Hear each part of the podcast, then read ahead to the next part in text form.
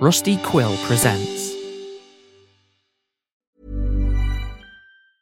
Hey, it's Ryan Reynolds, and I'm here with Keith, co star of my upcoming film, If, only in theaters, May 17th. Do you want to tell people the big news? All right, I'll do it. Sign up now and you'll get unlimited for $15 a month in six months of Paramount Plus Essential Plan on us. Mintmobile.com slash switch. Upfront payment of $45 equivalent to $15 per month. Unlimited over 40 gigabytes per month. Face lower speeds. Videos at 480p. Active Mint customers by 531.24 get six months of Paramount Plus Essential Plan. Auto renews after six months. Offer ends May 31st, 2024. Separate Paramount Plus registration required. Terms and conditions apply if rated PG. Hey, it's Paige DeSorbo from Giggly Squad. High quality fashion without the price tag. Say hello to Quince. I'm snagging high-end essentials like cozy cashmere sweaters, sleek leather jackets, fine jewelry, and so much more. With Quince being 50 to 80% less than similar brands. And they partner with factories that prioritize safe, ethical, and responsible manufacturing. I love that. Luxury quality within reach. Go to quince.com slash style to get free shipping and 365-day returns on your next order. quince.com slash style.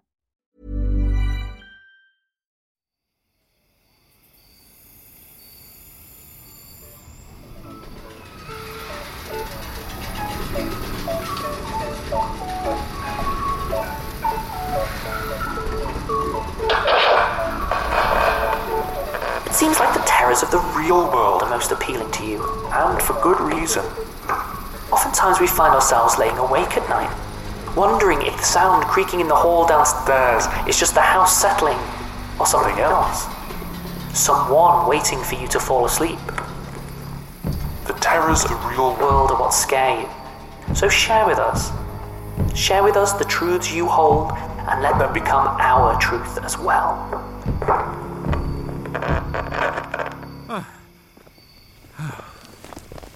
Jeez. Okay, so myself, Cole, Alex, Emily, Shaun, Jamie, and Rat. The horrors of the real world, eh? I, uh, suppose I might as well start us off. I feel like there's suddenly a lot of pressure to this, but uh, anyway. Um, you know, I, I chose this path because, well, well, well, most of the stuff that happens to me is real, or, or at least this story is. Anyway, I had just moved into my first apartment. It was a small one room, real shit heap of a place. You know, when you're single and living alone, you take whatever you can get. This place, and I'm talking roaches, mice, you know, any big city apartment owner, or more likely renter, will tell you what it's like, but. You know, but I loved it. Or, or I loved what it meant. The freedom, I suppose. The freedom of being alone. Only, I guess I wasn't alone. Not truly. I heard it after the first night, in the morning while I was brushing my teeth to get ready for work.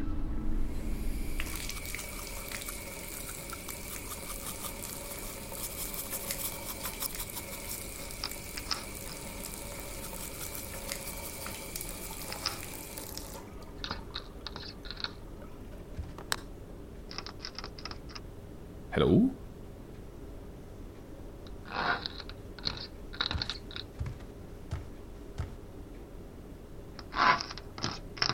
Okay.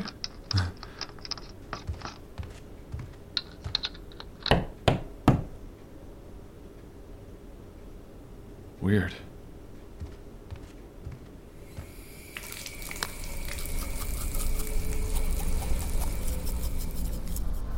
At first, I thought it was mice. Something small, animal like, that was eating something else in the walls. You know, it was a, a constant scratching, a, a tiny mouth eating something wet, once alive.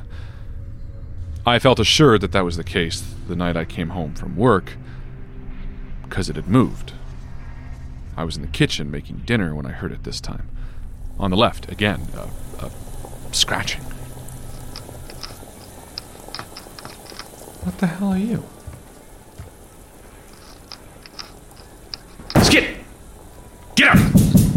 Go! Get! Get! Go! Get out! Go! Get! Get! Shut the fuck up in there. Sorry! That's when I realized it must be coming from my neighbor's apartment. So I tried to ignore it. We've all had animals, cats, you know, like to pull at the wires, and I thought, well, some kitten must be having a field day while my neighbors are out, pulling at the wires that run in the walls, making them creak and scratch throughout. It was the only explanation that made sense to me, because I kept hearing it the scratching at other places in the apartment. Annoying as it was, I was content to go about ignoring it, embracing the frustrations of a new renter. Then the headaches started. They came on slowly at first, waking up with migraines that felt like I couldn't hear the world, let alone focus on getting out of bed. These ear splitting shoots of pain that would just wreck me. It would carry me throughout the day, even coming home to more and more. I was taking acetaminophen daily, and it, felt like something was lingering with me. Something sinister. Eventually, I, I just asked the landlord. Can we not see about uh, like a gas leak or? If it was a gas leak, others would complain. You know. I know, I know, I know, I know. I'm just asking. You know, it's been a week now, and I can barely. No one else complains but you, Harlan. No one else really. Okay, okay, okay, fine. Jesus fucking Christ. A neighbor who must have overheard pulled me aside that night and told me that the previous tenant had died. They found him lying in bed on a blood soaked pillow. The police said it wasn't foul play, but didn't disclose the cause, and no one knew his family, so everyone just accepted that it was normal. But it didn't feel normal. That night I heard it again scratching. But this time from the ceiling. No, no. No, shut up. Shut up. No. Shut up.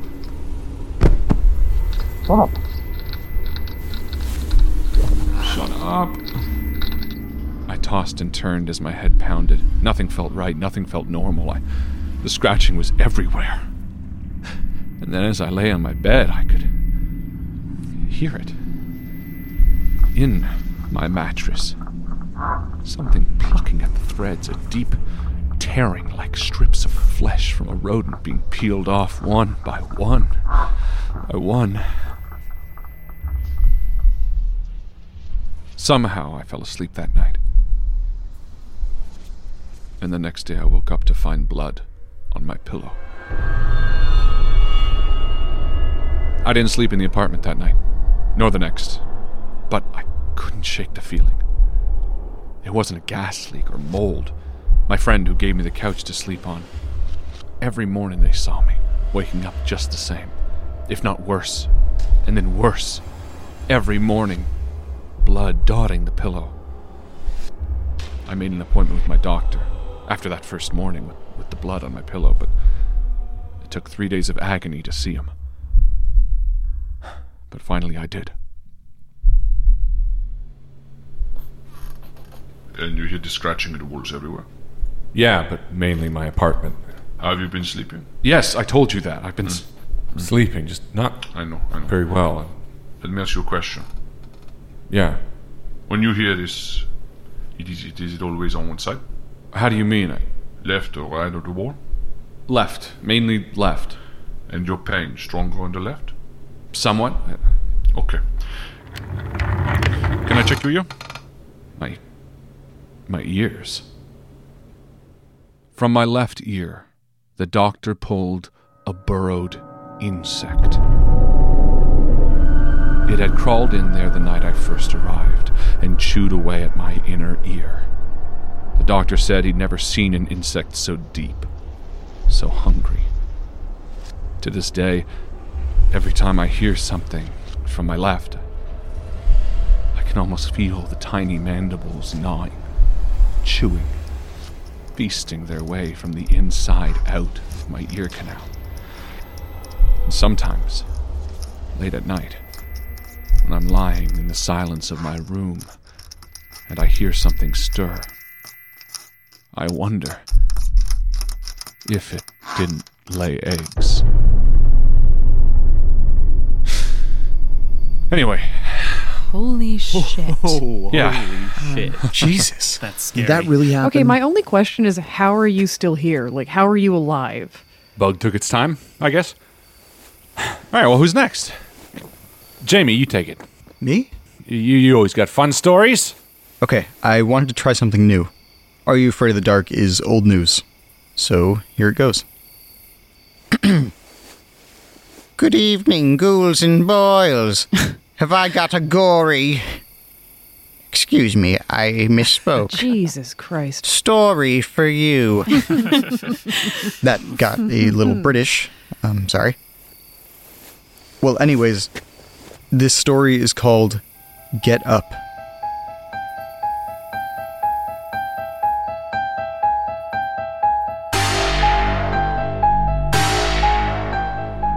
It was 6 a.m. I was finally getting some sleep after my dog abruptly woke me up at 3:30 by jumping up on the bed and licking my face.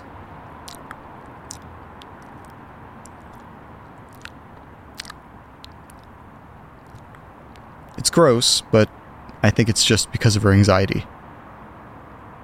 See, we just moved to California from the East Coast for work, and she is still adjusting. She's been doing it since the day we got to the new house. Anyway, six o'clock comes, and my radio comes on to rudely wake me up. Breaking news we've just received confirmation from the San Diego Police Department that there was an incident involving a prison transfer vehicle on I 405 on Monday. Residents in the area are urged to be on the lookout for anything suspicious. I shut it off and got up and ready for work. It was the second week at the new job, and I didn't think it was time to fall into my usual habit of getting to work late. Not yet, anyway. I walked the little menace and poured her breakfast and made the drive to the office.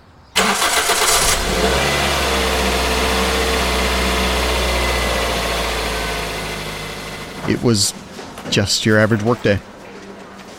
No more stressful than any of the other days have been so far. I got home from work and pretty much immediately passed out. For some reason, sitting in an office all day makes my body much more exhausted than my old job working in a warehouse. Really doesn't make any sense. I'm in a deep sleep, and then, of course, out of nowhere, I laid there for a few minutes trying to ignore her, hoping I was just imagining it. But then I realized I was being a bad dog dad and I should probably get up. It's okay, girl. I'm getting up. We'll go outside, I said. Then I reached for the switch on my lamp and turned it on before I slowly got up. And I was really surprised to see my dog just laying there, sleeping in her bed in the corner of the room. Did I pass out for a bit immediately after she woke me up? Usually she's persistent when she wants something. It isn't really like her to just give up and be patient. I didn't really think much of it at the time. I turned off the light and went back to sleep. I was concerned for the dog, but I was also excited to be able to get a few more hours of sleep before. The police are encouraging all residents to take caution when outside of their homes and to lock their doors after entering their homes. The suspect is known for. I shut the radio off and once again got ready for the daily grind. I got up, grabbed a quick shower, got dressed, walked and fed the dog, and then hopped in my car to get to work.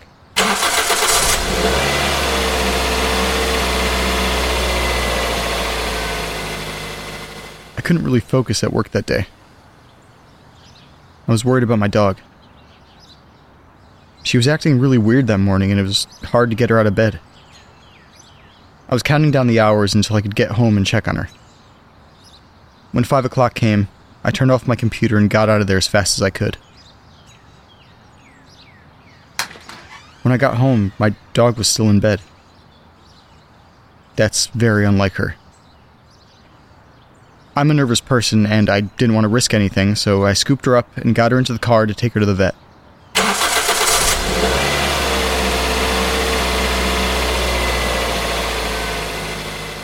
I described to them how she's been acting recently, and the vet thought the best thing to do would be to keep her overnight for observation, just to be safe.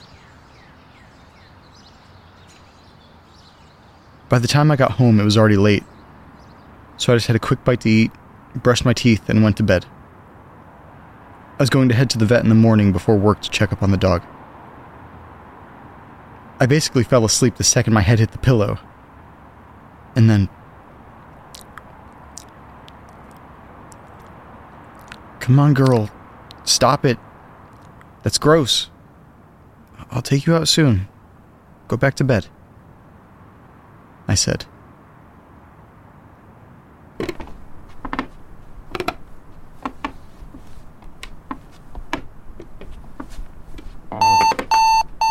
This just in, we've received word that the police do have the suspect in custody. He was seen trying to climb into a crawl space of a house on Blackburn Lane. Authorities are unsure of how he escaped them for so long. I woke long. up in a daze and shut the radio off. I assumed my circadian rhythm was out of whack because of my dog this past week, and that's why I woke up at 3. After I picked up Bella that night, she never did the late night face lick again. I'm choosing to believe that they fixed her anxiety at the vet and has nothing to do with that guy they caught. The guy they caught on my street. I- I'm sure it was just a coincidence, and I refuse to listen to any other opinions about it. That is Jesus. pretty nuts. Wow. Does that really happen? Shit, man. God. Who's next? Uh, Shaun, why don't you go? All right. okay. Um, here it goes. Although this only happened to me a year ago, the full story of this one starts back when I was much younger, a curious yet easily scared 10 year old child. I spent a lot of time with my cousin growing up. We were great friends and often stayed at each other's houses. Now, despite me being so easily afraid, I always enjoyed my family home and never got any ill feelings there. At my uncle's, however, well, um, it was a different story. I mean, don't get me wrong, my uncle's a great man, kind, caring, and hilarious fun to be around. It was his house that made me deeply uneasy. In fact, it wasn't the house as a whole, it was one particular place in the house the hallway, uh, leading to the upstairs bathroom. For some bizarre reason, whoever had built the house did so in such a way to create a long, windowless corridor to a single room at the end. Worse still, no one had thought to install a light switch at the end closest to the staircase. You had to walk the whole way in the dark first. Paired with the lack of natural light, it created a very uninviting atmosphere, no matter the time of day. I can still recall every step down that gloomy corridor feeling like the fuel of my nightmares.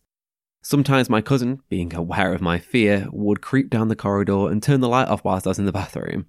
I never fully told him how powerful the sinking feeling I got was when I opened the door and nothing but darkness greeted me. I was always concerned that there would be something creeping in the dark, right behind me, copying my every move so I would never quite see it. As I grew up, I realised just how irrational I was and sort of got over it, I suppose. I eventually forgot about that long corridor and the feelings it manifested. However, all that changed last year. My partner and I had recently reconnected with some friends from college, and we'd been meeting every weekend to chill out and play games and just enjoy one another's company. Their house is incredibly old. Hundreds of years, in fact, and it's large too. Old houses have always made me uncomfortable. Their long and mostly unknown history, paired with creaking floorboards and small windows, really fuel my overactive imagination. But I'm an adult now. I can deal with this shit, right? Wrong. One of the first times we visited, they gave us the grand tour. Old and creepy? Sure, but pleasant enough, especially as they'd begun to modernise some of it. All that changed though when we were taken upstairs and shown to a long, drawn out corridor that led, of course, to their bathroom. In an instant, a flood of fear and dread drowned my every thought and my throat tightened. At that moment, I was 10 years old again, terrified of a gloomy corridor. My friends soon noticed my panic and we managed to laugh it off and carry on. I was distracted all evening, though. In my fear ridden mind, I soon resolved that I couldn't possibly use their toilet. Stupid, I know. It was just a corridor. Unfortunately, though, as I'm sure you all know by now, That's never the case with these things, is it? The next time we visited, it dawned on me quite quickly that I was going to have to use their bathroom at some point. Everyone's got to pee, right? I psyched myself up and let them know I'd be back in a moment, just nipping to the loo. Unfortunately for me, my friends are very perceptive and can read me like a book. They knew I was scared. Don't let the last room of the house get you. she tied up there, you know. Oh, and watch out for that loft hatch that's in the corridor. Yeah, we've still not been able to open it, so we're not quite sure what's up there. They both said with a smirk. I did my best to ignore them, but the panic must have been visible on my face. Still, I'd made my decision and I was sticking to it. The fears of my childhood were not about to get the better of me. So, up the stairs I headed, one creaking step at a time. Luckily, unlike my uncle's house, the light switch was at this end of the corridor. But just before I flicked it on, I saw the deep, dark outline of the loft hatch. It was clearly set apart from the rest of the darkness by a few shades of black. Unfortunately, as I flicked the switch and light flooded the corridor, the sense of dread was only temporarily dispelled. In their renovations, they'd only partly removed the wallpaper here, and between the peeling remnants and some old nails jutting from the wall, it wasn't a comforting sight. I got this, I said to myself. As I walked down that corridor, ears twitching at every sound, I couldn't help but keep checking over my shoulder, just like I did as a child. Soon, though, I was at the end, grasping the door handle to the bathroom. I jumped when I swung the door open as an ill timed burst of laughter erupted from my friends downstairs. When, um, when it came time to leave the room, knowing I'd have to walk down that corridor again, uh, I psyched myself up once more. And uh, foolishly feeling confident, I grasped the door handle and swung it open, revealing an ocean of darkness. All the air in my lungs vanished, and I was left breathlessly paralyzed in the doorway. After a few moments, I came to my senses a little more and managed to rationalize the situation. It was my friends. Clearly, they were playing a joke on me. Nath, I called out. Nath, you dick, turn the light back on. Nothing. In fact, it was more than nothing. The silence that awaited the last reverberations of my echoing voice was palpable. I could no longer hear the dull echoes of their conversation from downstairs, and though I knew my heart was pounding, I could hear nothing but a dull, muted thud. I didn't know what to do, didn't know how to react. I, I just stood there, staring into the abyss, the pale light of the bathroom barely reaching past the first meter of the hallway. And it just seems to stretch on and on. Okay. Okay, I breathe to myself shakily.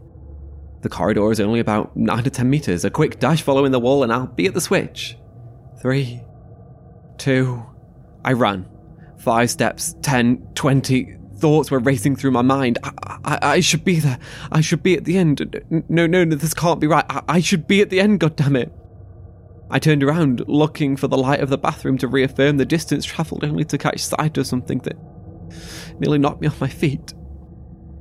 There, silhouetted by the light behind it, stood a human like figure.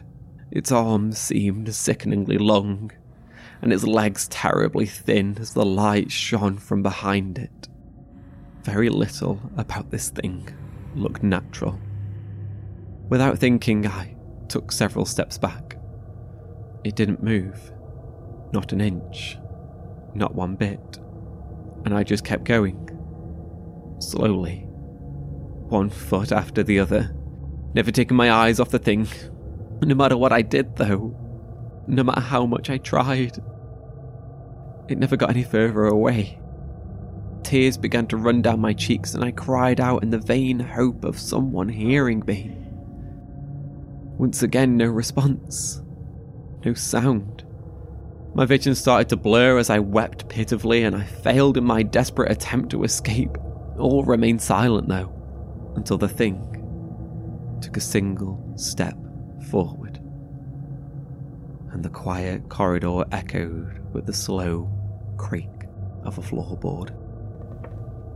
No. No. I silently cried. Then another. And another. And even though its rhythmic steps mimicked my own, the distance between us began to close. Every step brought it closer and closer. My base instincts took over and I turned and ran in the opposite direction. Once again, I was 10 years old with a gut wrenching feeling of something following me, matching my every move. Except this time, I. I wasn't imagining it. Without warning, a decrepit, bony hand gripped my shoulder, and a vile sickness rose up from my stomach, causing me to halt mid stride. I spun around and flailed helplessly against the thing. Something sharp sliced across the back of my wrist. Its fingernails, perhaps? With a lance of pain shooting down my arm, I let out a scream, but it was as silent as the corridor. The only thing that dared to rear its head was the sickening stretch of sinewy flesh and the crunch of dislocating bone. Then all was dark. I'm not sure whether I was unconscious, asleep, or otherwise, but when I dared to move again, I was standing in a corner. There were no corners in that corridor. Fumbling in the darkness around me, I felt something wooden. Thick blocks of wood stretching diagonally from ceiling to floor. The beams of a roof? A, a truss? I, I, I was in the attic. I, I don't know how long I fumbled around up there in the pitch black, searching desperately for a way down. All the while, I swear I could feel that hideous hand upon my shoulder, mimicking me in the unknown. Eventually, I found my way down, although it felt far more like a predator mercifully releasing its pathetic prey than an actual escape. When I peered through the now open hatch, I was, of course, in that nightmare hallway. Except the light was on, and I could hear the jovialities of my friends downstairs once more. I climbed down and stumbled down the stairs. No one batted an eyelid when I entered the living room, not until one of them looked at me. They were around me in moments, comforting me, consoling me, but about what they had no idea. And truth be told, they still don't. You see, they said I'd only been gone a few minutes, and whenever I tried to explain to them what had happened, my mouth just opened and closed. Opened and closed. Nothing but breath escaping my throat. This is the first time I've been able to tell this story, and the only proof I have of it is the scar across the back of my left wrist. My friends were convinced I caught it on a loose nail jutting from the wall, but um, I-, I know better. There are times when I'm alone, I can still feel the thing's hand upon my shoulder, mimicking me, matching my every move. Oh, man. Shit. Wow. Did that really happen? Because if so, that's a great story. Uh, yeah, I actually enjoyed that more than I thought I would. I kind of assumed I'd be terrified or grossed out, but here I am, just having a good time. Yeah. Ooh. Okay. Um. Rat? Me? Yeah. Yeah, tell us a story. If you have any real stories that. I've got one that's real. Okay. I used to hear voices in the furnace. Not the I'm hearing voices kind, they didn't tell me to do anything. Just some people having a low conversation I couldn't quite make out. Worst part was, they'd say my name sometimes. They'd get louder in the winter, like the burning gas got 'em all high and happy, and fall quiet in the summer. Seemed like they'd only get together when the heat was on. I'd be lying in bed, dark January night, toasty under a few layers of sheets. I'd almost doze off, and then I'd hear the whispers coming up through the vents. I wouldn't move so as to not scare 'em off, just lie there and listen. Felt like I could understand understand 'em those nights, but when morning came around, I couldn't remember a thing they'd said. Most likely, I figured I'd just imagined the whole thing auditory hallucinations. Happens to a lot of folks as they're falling asleep. And so that's what I'd attributed all this to. Just my mind making things up while I'm halfway to dreamland. Well, in early March, the heater went belly up. I went down to the basement to see what I could do about it.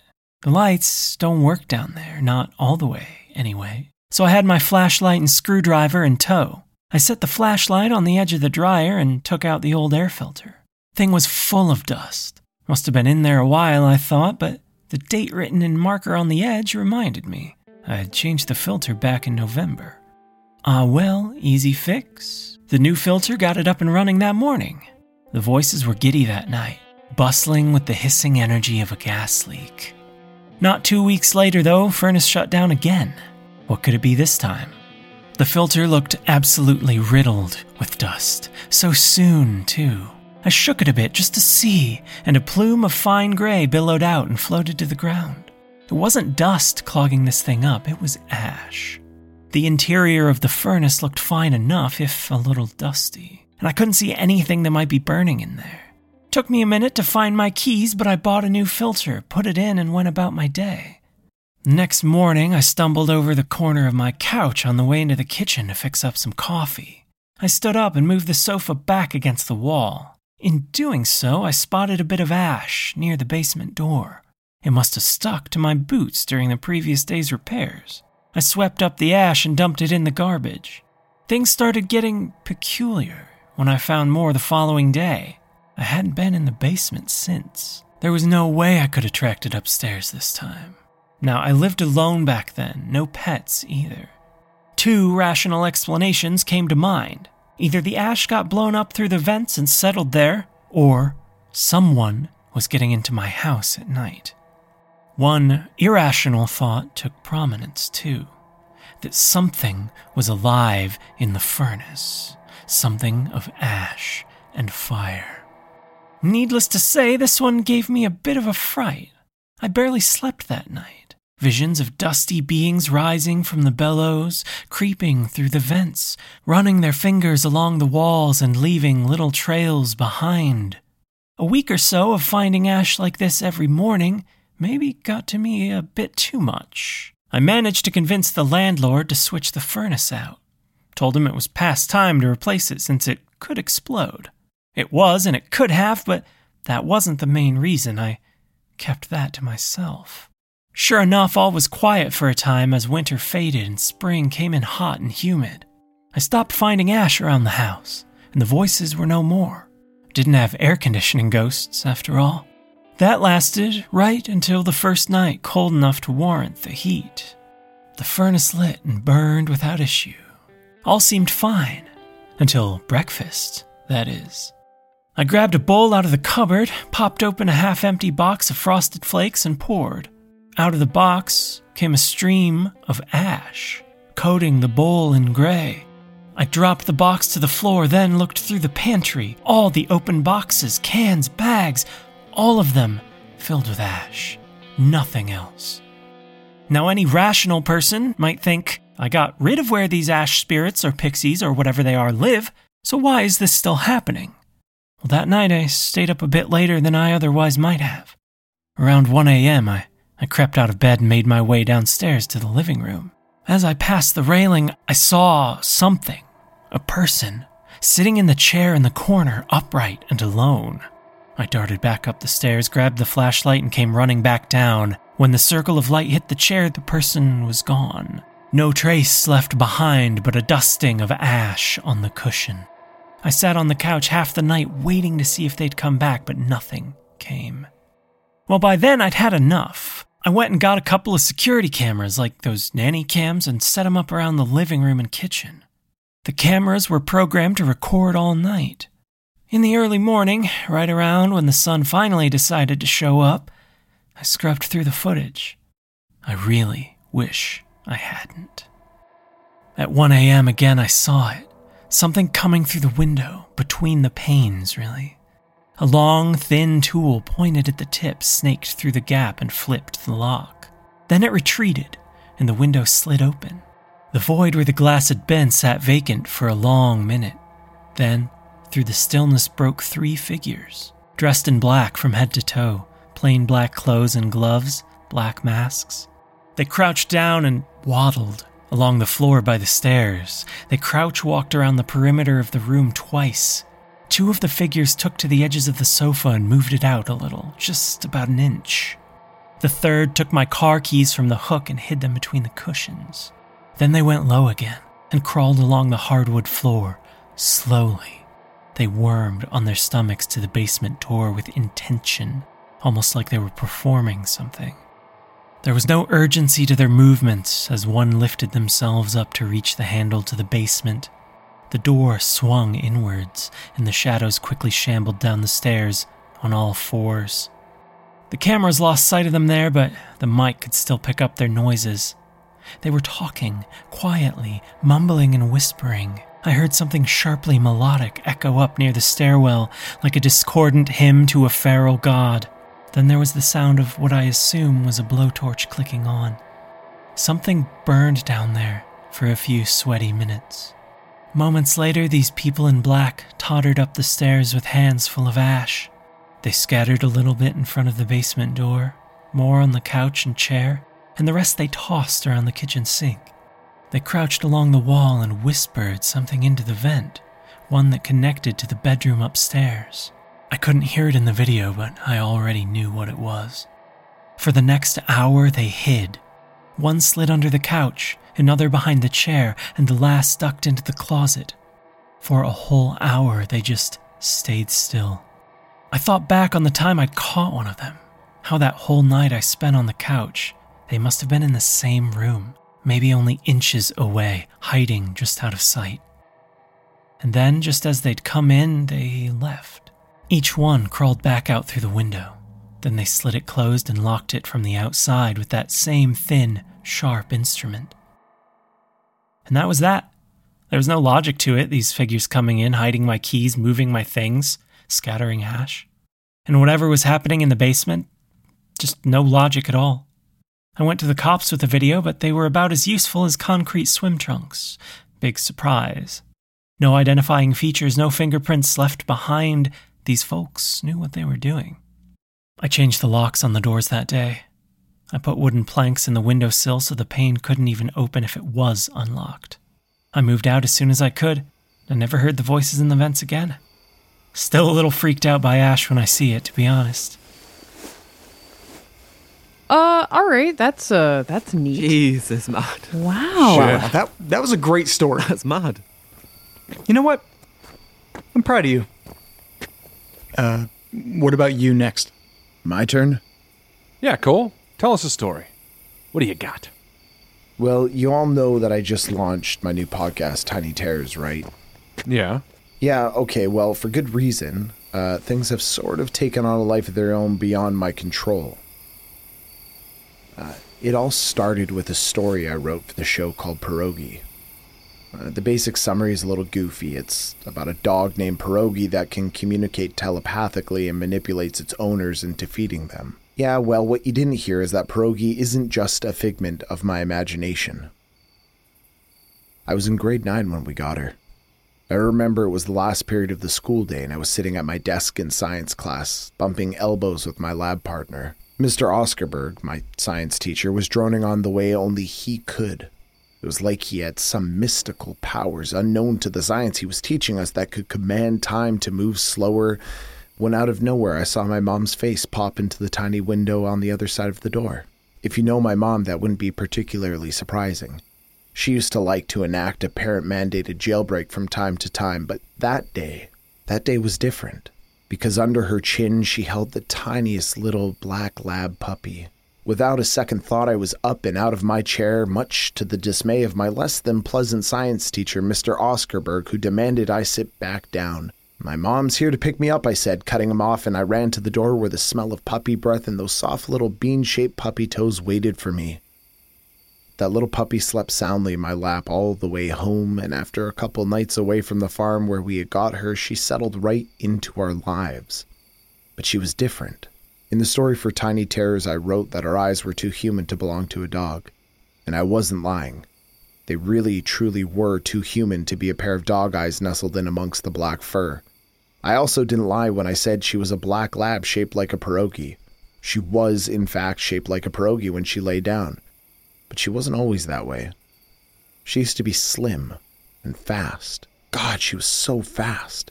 As soon as she could run, she was quick as a whip, and she'd follow me around with one of my soccer balls in her mouth, trying to get me to play keep away with her. She was great that way. She never wanted to do dog things. But there was something wrong with her that way, too, because she never wanted to do normal dog things. She used to sit like a human with her hind legs kicked out, and she'd launch herself onto the couch and actually watch TV with me. I couldn't throw a ball for her because she wouldn't fetch it, but she'd make me dribble the soccer ball about as she tried to knock it away from me. And when she finally did wrestle it away, she'd look at me with the whites of her eyes showing, the ball clamped tight between her jaw with a string of thick, viscous dog drool always clinging to the underside of her jowls from the exertion of playing. And she'd tell me to go to bed. That's right, she'd even tell me to go to bed. She'd waddle her way over to the edge of the hall that led to my room and throw herself on the ground with a grunt that told you just how hard her day had been. Pierogi's real name was Bella, and she was my favorite dog. But even I knew there was something not quite right with her. She'd already begun to gain weight by the time my cousin Christian came to stay with us. She was no longer fast and agile, but by then had been reduced to these little stunted bunny hops of excitement when she saw me. But Christian took to her almost as much as I did. Honestly, I was a little jealous because they became as thick as thieves. And Pierogi, or rather Bella, began to share her time between the two of us when we were both home. From a dog's perspective, I can understand though, because despite the love she had for me, Christian did one thing I just wouldn't. He would share absolutely whatever he was eating with her. It was honestly cute at first. He was a young, goofy guy, but a little ego stricken, but when it came to Bella, he'd get down on her level, on his hands and knees, and give her a piece of chicken or pizza and say so lovingly to her before kissing her on the forehead One bite for me, one bite for you. I, don't get me wrong, it was weird, of course, but it was cute. He'd never had a dog before, and watching him adopt all those weird mannerisms that dog owners have just so naturally was sort of funny. But as Christian stayed with us longer and longer, it felt less and less cute and more uh, Uncomfortable is the closest word I can muster. Like I said earlier, Bella used to put me to bed, falling on the floor with her large, cumbersome pierogi shaped body and moan and grunt until I gave in and went to bed as well. But with Christian, it was the opposite. I remember I'd just come home from work and I was slinking into the house trying my best to not make a sound. And as I turned the corner to use the washroom, I saw Bella, half laying, half sitting, propped up by her short, stubby front legs, her barrel chest barely off the ground, staring into the black of Christian's room, not moving, just staring into the dark. The whites of her eyes showing, unblinking, and I swear I could see the steam of her breath in the cool night air. I was about to call her quietly and take her outside when I heard movements from inside Christian's room. Slowly from the darkness, he came out into the hallway, rubbing his barely open eyes, as Bella looked up at him with those eyes that were far too human to belong to a dog. I slunk into the bathroom as I heard him pad past me and down the hallway. Behind him, the distinct clicking and clacking of Bella's nails on the hardwood followed. That was the first time I saw him, seemingly sleepwalking to the kitchen, opening the fridge and gorging himself on whatever food he could, all the while taking one bite for him and then getting down on all fours to give one bite to Bella. Watching someone sleepwalking is always weird.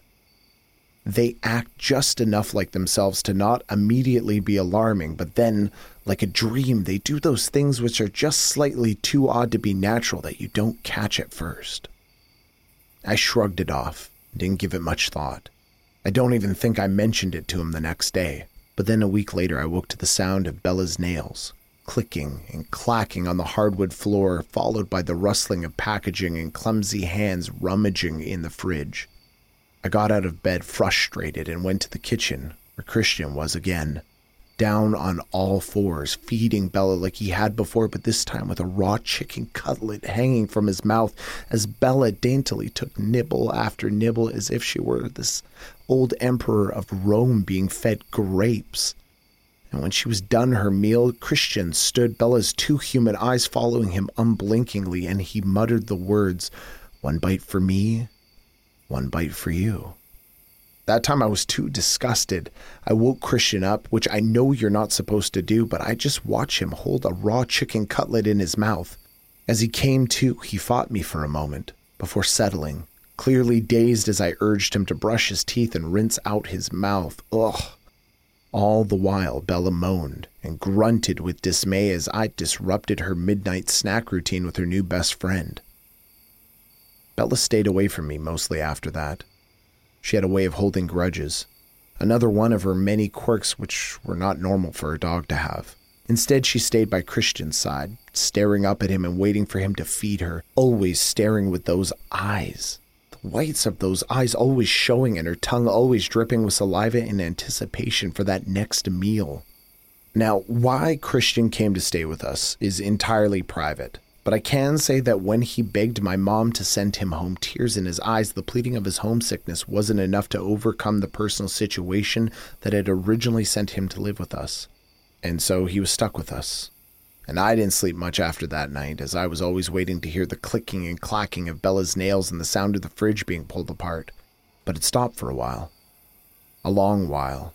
And Christian settled back in, and I didn't hear him speak those words to Bella anymore at dinner time.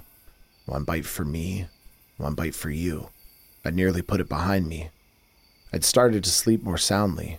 I was no longer anticipating the next time I'd have to rush to wash the raw prickled chicken skin from his mouth. But then it happened again. 2:34 a.m. I remember picking up my phone and rubbing the sleep from my eyes, seeing the blurry numbers. It was the rain of kibble falling on the hardwood floor that woke me, and I sprung from bed clumsily to run and stop whatever chaos was happening in the kitchen, and I sighed, frustrated, angry, fed up with Christian. But as I turned the corner, I stopped dead in my tracks. Bella sat there, staring, unblinking with those eyes that I cannot stress enough were too human to belong to a dog, just staring at Christian, who was down on all fours. But this time, this time his eyes were wide open as well, staring back at Bella, bloodshot and tears streaming down his cheeks. One bite for me, one bite for you. His voice sounded parched and strained, as if he'd been screaming, as if someone blew air up his windpipe from deep inside of him, playing his vocal cords like a clarinet made of cartilage and skin. One bite for me, and one bite for you, he repeated before lowering his face into a mountain of kibble poured on the floor. And Bella just sat there panting, her peeled back lips resembling a smile on her face and with his mouth full and half chewing, I could hear the grinding and popping and exploding of kibble on his molars. One bite for me, one bite for you, he said. I just stood there in shock, not sure if I was mortified or terrified, as it looked to me that Bella was telling Christian to eat and eat more, the same way she used to tell me to go to bed, the same way she seemed to have a way of telling Christian to rise from the dead of sleep out of bed to feed her at night. One bite for me, one bite for you, he said again with that same strained, hoarse, painful tone as he clamored then for the dog bowl of water to the side. Oh God, pieces of kibble bobbing on its surface, swollen and bloated from the water. And Christian drank and drank, half sucking the water up to quench his thirst and half lapping at the water the way a dog would. Meanwhile, Bella sat on her haunches, just staring, while Christian choked on water and kibble and said, One bite for me, one bite for you. I just couldn't take it anymore. I picked Christian up off the floor and yelled for him to stop, thinking maybe I'd wake him from his dream, but he was wide awake. And as I dragged him in close to me, pulling him to my chest, he looked at me with glassy eyes, crying and his body just shaking, and said so quietly that only Bella and I could hear him. One bite for me, one bite for you, before sinking his teeth into the skin of my neck. I threw him back, grabbing at the side of my neck where he just tried to bite me, and felt the hot, wet slick of blood. And I looked at Bella in disbelief and horror and found her looking straight back at me. And in my head, in my head, I heard a voice so close to mine, but not mine. I heard those words One bite for me, and one bite for you. No, seriously, this actually happened. Well, Christian lives at Riverside Institute now, and let's just say it's assisted living. He swears he still hears Bella even though she's been gone for years now. I don't know. I've never really knew what to think about it. It's hard not to. After I wrote the story, it brought it all up to the surface. People tweeting at me day in and day out.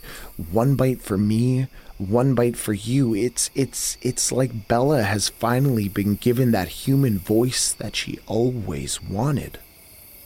All right. I Oh, fuck. can't believe it. Shit, that was that was good. Great story. That was a great story. Okay, okay, who's next? Alex, Emily, this is your first year. What do you got? Tell us something scary. Okay. Um, I don't know. What do you think, Alex? So we have a story, and it's pretty wild. But the thing that I like is that we have evidence of it. Because it all happened on a call one night when we were discussing what we were going to do for our show for season three. Okay, call is working again. I just want to say that I can't believe that the Zoom crashed for the fourth time. But like I can, I'm just incredibly tired of this. Uh, all right, sorry, Emily, what were you saying? I think Claire should kill him. What? It'll take their arc full circle. I I don't want Claire to kill Austin Bird. You're no fun. I'm super fun. Loads, even. Just a cornucopia of joy. Not right now, you're not. I'm just, I'm sorry. I'm just exhausted. Ugh, work is absolutely crushing me right now. Uh, Ian, you there? Yep. Are you listening? Huh? Great. Um, season three ideas. We have the back half done, but we need some ideas for that middle section. So, like anything, just if you got anything, just sort of like toss it out. Let's just go. Let's the plot ideas. Musical episode. Into it. Zombie episode? That it's just very 2009. Okay. Downton Abbey. Parody. Yes, please, that one. I want to be a fancy man. I have to admit, I haven't really watched the show. I have. Do you want to write it? Uh, no. Okay, then I'm gonna file that under a maybe. Uh, all right. Ugh. Hey, Ian, isn't it like creepy being at the studio that late? Yeah, but what choice do I have? The mixing boards never sleep, and apparently neither do I. Yee, hopefully you can leave soon. Yeah, I'm ready to get out of here. Let's finish this up. Okay, All right. Oh, my back. Uh, I have some good ideas here. Uh, some stuff from earlier, some some of the more out there ones, and a couple that have uh, just really big unhinged energy. But I think we're fine to move forward with what we've got, and the rest we can just kind of feel it out. Yeah, yeah, I think it'll be fine. Um, The stupid CCTV doorbell camera feed thing keeps popping up. Doesn't that mean someone's outside? Well, no one is, and this thing is buggy as hell. It's popping up all over the session and messing with my edit. Come on. That is unsettling. oh, I might have something we could use. Like a story idea we could work with. Okay, give it to me. I went to a friend's the other day for a bonfire, and something really unsettling happened. Already got fire involved. That's a good start. She lives in this really old house up in the Junction neighborhood. Um, apparently, it's one of the oldest houses in the area. My friend actually had a historian contact her. He thinks her house used to operate as a brothel, which is super interesting, but in kind of a creepy twist, he also thinks her house might be connected to the other old houses in the neighborhood by a series of tunnels. Uh, they would they would have been used to smuggle alcohol to the horse track and back during Prohibition. This is place, right? Yeah. Yeah, that basement's a fucking nightmare. Yeah, like we have explored the basement a little, and we didn't find an entrance to a series of secret tunnels, but you can see kind of a hollow space if you crane your neck in like this one area. Anyway, we're in her backyard drinking wine, watching the fire. Her partner's out of town, so the whole place is really quiet. We're across from one another, and the house is behind me, but she can see straight into the living room. All of a sudden, she freezes. And then she kind of pastes this pained smile on her face and looks at me and says, Haha, that's really funny, Emily. I know there's no one in there. I know it's just a sheet or something. What? Yeah. I, I turn around. I don't see anything out of the ordinary. So we decide to go in and check it out. Have you learned nothing from the show? I mean, no, clear, clearly I haven't, Alex. Um, but you'll be glad to know that I did grab a knife from her butcher block for protection. Uh, but uh, yeah, we walk into her kitchen and the oven is wide open. There's no reason for the oven to be wide open. the last time either of us were in there, the oven was very closed. We go into the living room, nothing.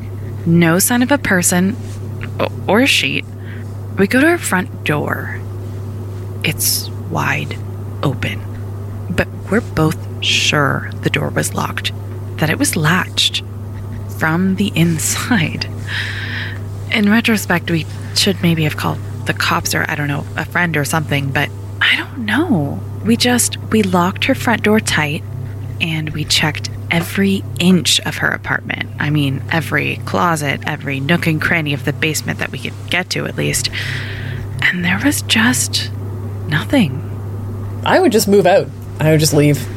Well, we went back into the backyard to tend to the fire. We thought maybe she had forgotten to lock the door and some random drunk person stumbled in and then stumbled back out or something. And I, I mean, it's been a week since then and she's fine. I did ask her what she saw though. And she said, well, she thought she saw a woman in white pointing at her. That is freaky. That I don't like that. Um, yeah, I still stand by her just moving out. In this economy? Good point, but I think we could use it's like part of that at the very least. Like it's it's cool, it's weird, it's spooky. Uh, yeah. Um, thoughts, Ian? Anything S- sorry, there's a man outside. outside the building? Yeah, I noticed him like 30 seconds ago. He's just standing outside the front door. Did he ring the doorbell? Nope. Just. Yeah, I don't know. It's weird. He's just staring through the glass. Okay, that's creepy. Hopefully he'll leave soon because yikes. Is anyone else at the studio with you? No, I'm here alone. Okay, just, just keep an eye on it. Yeah, I'm gonna start packing my stuff anyway. Uh, uh, what were we talking about? Uh oh, yeah, we were we were working on that spooky idea of yours. Right. Right. Sorry, just hearing about the creepy man outside really threw me. Not helping. Sorry. Sorry. Uh yeah. Okay, um I've made notes. Me too. Ian, you good? Is the scary man still out there? I don't know, is he? Yes. Oh. Okay, uh great. He's. Oh. What? He looked at the camera. Like staring? No, he just looked up for a moment, like locked eyes with it, then.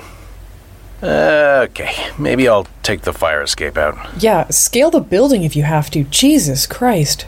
Okay. Can you like um text Alex when you get home or something? Maybe so we can be sure this guy hasn't found you and skinned you? Again, not helping. Sorry. But yeah, I'll do that. Uh. Oh. What? He's not there anymore. Oh, thank God. Fuck. I guess he wandered off. Like I hope he did. I hope he's gone. Yeah. Ian? Shh. Oh, fuck. What was that? Ian, what's going on? Shh. He got inside. Oh my god. What the Oh my god. How? I don't know, but. Oh, shit. Fuck, Ian, run. Hide, please. Fuck, fuck, fuck, fuck, fuck, fuck, fuck, fuck.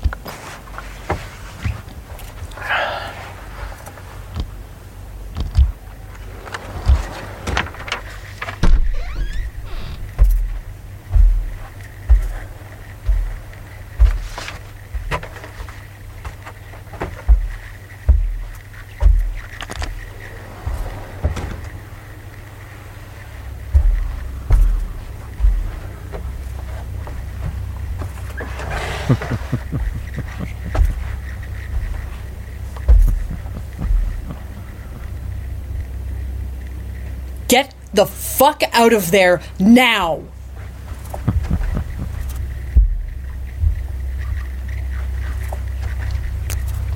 See you around.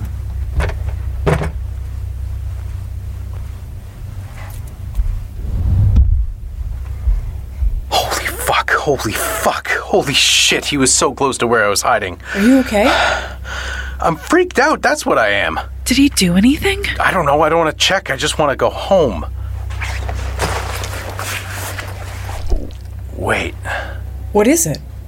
I don't know. There's, there's this weird black oily smear on the mouse. I I don't know. I don't want to touch it.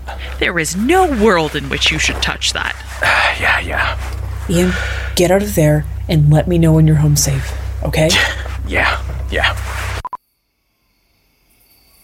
Holy fuck. Holy fuck. Wow. Shit. That's scary. Wow. Did that really happen? All right. Well, I Jesus. guess that's it, right? Everyone's done. That's it for us. Did we make it? Good job, everyone. All right, guys. Oh, it's pretty great. Should we head back and find the others? I'm here for it. I for can't it. believe it. So, I, uh, I can't What do you believe I it. don't know if this is embarrassing to say, but Your this is story. probably I- my I- favorite I- movie. Your story Crazy got me. how Your far story we've got me gone crazy. since last since the last one. Is that sad? I'm scared shitless. No. I don't think so. I can't believe it. You guys like me, right? Hey! How'd your group fare? Pretty spooky. Yours? Oh, they were fantastic. Chilled me right up. Yeah. Hey, uh, Dylan, hang back. Hang back. so, are we going to tell them? No. Why? Because those were the rules, Dylan. Remember? It spoke to both of us. Bring them here, get them to talk, tell their stories. Do you think it was satisfied? Do you think we did enough? It let them leave, didn't it? I haven't stopped having the dream, though. Me neither. Look, we keep it satisfied. Right. Then we'll do it again next year. They believed me. They believed us. We just keep doing what it says, doing what it wants, Until. until it wakes.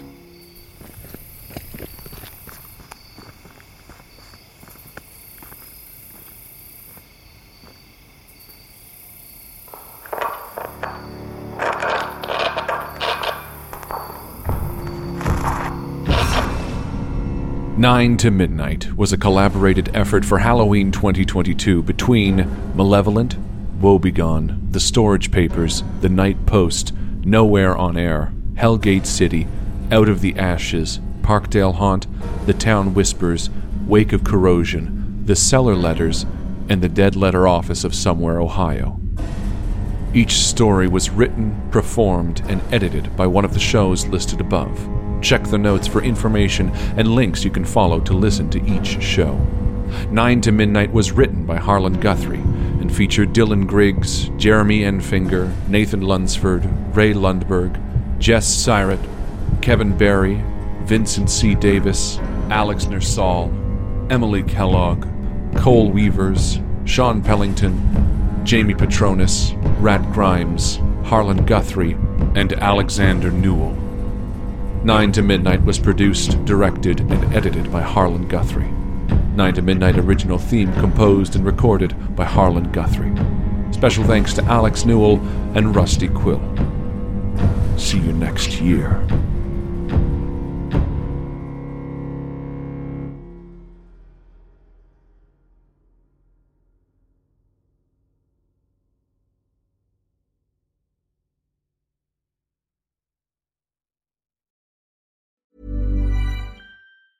Hi, I'm Daniel, founder of Pretty Litter. Did you know cats tend to hide symptoms of sickness and pain? I learned this the hard way after losing my cat, Gingy. So I created Pretty Litter, a health monitoring litter that helps detect early signs of illness by changing colors, saving you money and potentially your cat's life. Pretty Litter is veterinarian developed, and it's the easiest way to keep tabs on your fur baby's health right at home. Go to prettylitter.com and use code ACAST for 20% off your first order and a free cat toy. Terms and conditions apply. See site for details. Planning for your next trip?